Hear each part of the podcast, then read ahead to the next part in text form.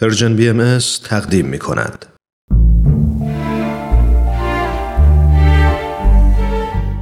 آفتاب بینش.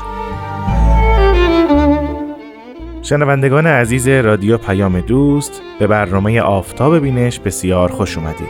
من رامان شکی به همراه همکارانم در این برنامه این هفته هم تلاش می‌کنیم تا کتابی دیگر از کتابهای بهایی رو به شما عزیزان معرفی کنیم. این کتابها به طور کل در مورد دو آین بابی و باهایی سخن می‌گویند و البته یا اثر قلمی پیامبران این دو دین هستند یا جانشینان اونها و یا دانشمندان باهایی در مورد آیات الهی و یا شیوه های اندیشه و تفکر در این دو آین نازنین تحقیقاتی انجام دادند و اونها رو توضیح دادند که ما آثار اونها رو هم تلاش می‌کنیم در این برنامه به شما عزیزان به تدریج معرفی کنیم.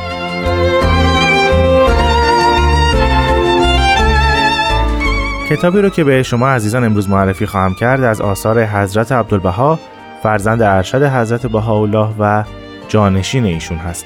نام این کتاب هست مقاله شخصی سیاه یا مقاله شخصی سیاه که در تفصیل قضیه باب نوشته شده است.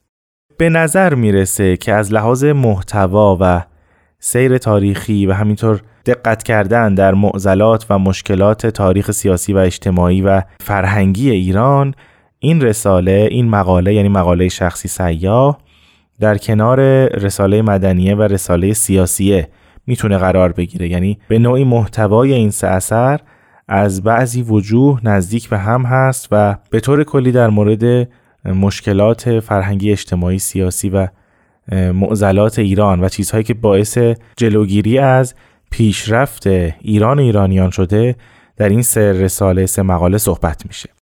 در ابتدا که این رساله نگاشته شد در اصل فاقد نام نویسنده بود سال تحریر نداشت مکان نگارشش معلوم نبود و نام مخاطب احتمالی و یا فصل بندی های دقیق این اثر نداشت. برای اولین بار در شهر بمبئی در تاریخ 26 ربیع الثانی 1308 هجری قمری یا 18 آذر 1269 شمسی یا 9 دسامبر 1890 میلادی چاپ شد. تقریبا در همان دوران مستشرق مشهور انگلیسی ادوارد براون این اثر را ترجمه کرد و در سال 1891 در کمبریج به چاپ رسوند. اما بعدها در سال 1945 میلادی یا حدود سال 1324 خورشیدی همین اثر در تهران در 73 صفحه چاپ شد و همینطور نشر دیگرش در اردیبهشت 1341 یا حدود 1962 میلادی در 188 صفحه با توضیحات به انتشار رسید در همین تهران در کشور ایران. اما اگر نویسنده یک اثر نام خودش رو ذکر نکرده باشه محققان تلاش می‌کنن از خود متن سال یا نام نویسنده رو حدس بزنن. در مورد سال نوشته شدن این اثر ادوارد بران عقیده داره که این مقاله در سال 1886 میلادی یا 1265 خورشیدی نوشته شده. این رو بر طبق بخشی از کتاب ذکر می‌کنه و همینطور در مقدمه کتاب نقطه الکاف همین مطلب رو تکرار می‌کنه. از دانشمندان باهایی جناب فاضل مازندرانی که پیش از اینها در موردشون صحبت کردیم به بخش دیگر از اثر اشاره می‌کنن و اون رو نازله در سال 1890 میلادی می‌دونن. با توجه به همه این موارد و اینکه ادوارد براون در سال 1890 به عکا سفر کرده بود و این اثر رو در اونجا دیده بود به نظر می‌رسه که نوشته شدن این مقاله تاریخ نوشته شدنش پیش از سال 1307 هجری قمری یا 1890 میلادی باشه. ادوارد بران پس از ترجمه و انتشار این اثر در همون کمبریج در مقدمه ذکر می‌کنه که این نویسنده ناشناسه. و همینطور استدلال می‌کنه که کدام ایرانی با حزم و احتیاطی ممکن بود اعتراف به نوشتن اثری در دفاع از دیانتی نماید که نامش در ایران بدون ترس و لرز به ندرت برده می شود. اما بعدها در مقدمه ای که بر کتاب نقطت الکاف نوشته نویسنده این کتاب رو حضرت عبدالبها دونسته در مورد نویسنده این کتاب تا زمان حضرت شوقی ربانی ولی امر دیانت باهایی هم پرسش هایی وجود داشته که حضرت ولی امرالله نویسنده این کتاب رو حضرت عبدالبها می‌دونن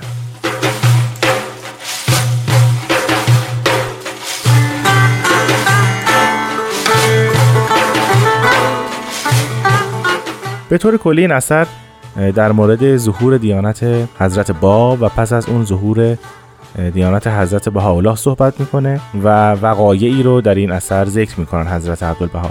اما شاید همون اول باعث تعجب باشه که چرا این رساله اینقدر مختصر نوشته شده؟ اگر قرار بوده مقاله تاریخی نوشته بشه چرا اینقدر مختصر؟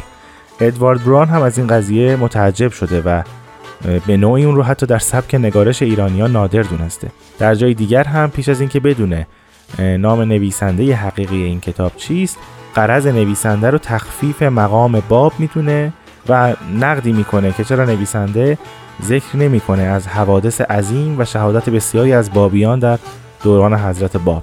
در مورد این مطلب در ادامه صحبت خواهیم کرد. اما مختصرا شاید بشه گفت که این کتاب علاوه بر ذکر بعضی از مباحث تاریخی شامل مفاهیم فلسفی و عرفانی و اخلاقی هم هست و فقط تاریخ صرف نیست و شاید از قول جناب افنان بتونیم بگیم که مقاله سیاه تاریخ تحلیلی امر بهایی است که در حقیقت مسائل اساسی تاریخ در آن مورد توجه قرار گرفته و از مباحث فرعی به عمد فقط ذکر مختصری به میان آمده. و بالاخره نتایج و عواقب وقایع و امور بیان گردیده است. اگرچه این اثر جلیل به صورت ظاهر در کمال سادگی و سهولت و مختصر و موجزه است اما در حقیقت از جهتی تاریخ بهایی است و از جهت دیگر معرفی امر به متحریان حقیقت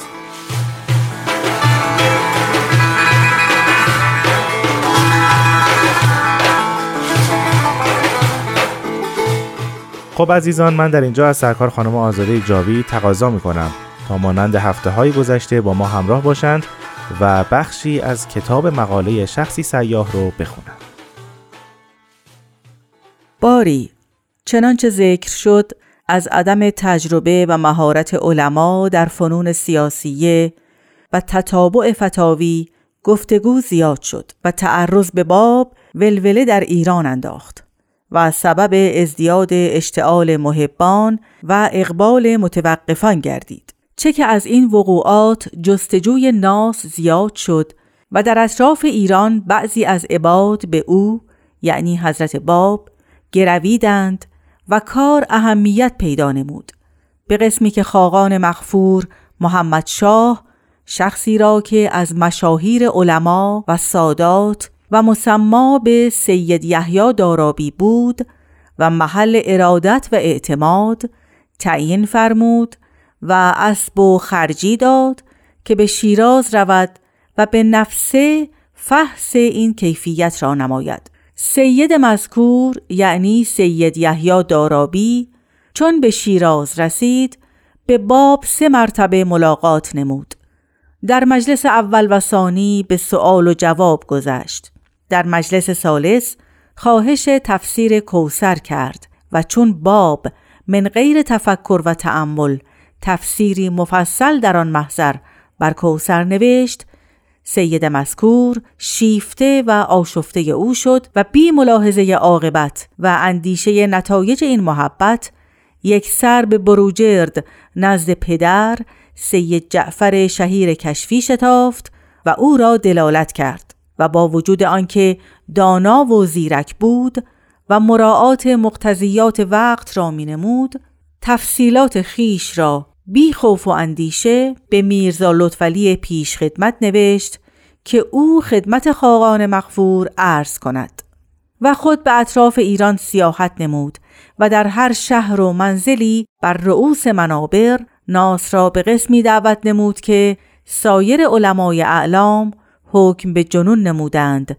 و سحر معلوم شمردند و چون خبر فتاوای علما و فریاد و ولوله فقها به زنجان رسید ملا محمد علی زنجانی مجتهد که شخص شاخصی بود و صاحب قول نافذی یکی از معتمدین خیش را به جهت فحص این قضیه به شیراز فرستاد. آن شخص از تفاصیل وقوعات چنانچه باید و شاید اطلاع یافته با بعضی تعالیف مراجعت نمود و چون کیفیت وقوعات را مجتهد استماع نمود و بر نوشتجات اطلاع یافت با وجود آنکه عالمی نهریر و متبهری شهیر بود از غذا دیوانه و شیدا شد و در مجلس درس کتب را برچید و گفت موسم بهار و باده رسید. در ادامه می‌فرمایند و جمیع مریدان خیش را بالای منبر دعوت و دلالت نمود و مکتوبی مشعر بر اقرار و اعتراف خیش به باب نوشت انتها بسیار ممنونم از سرکار خانم آزاده جاوید که امروز هم ما رو یاری کردند. از شما عزیزان بسیار سپاسگزارم که در این هفته همراه من بودید. ما بحث رو در مورد مقاله شخصی سیاه در هفته آینده ادامه خواهیم داد. تا اون زمان خدا نگهدار.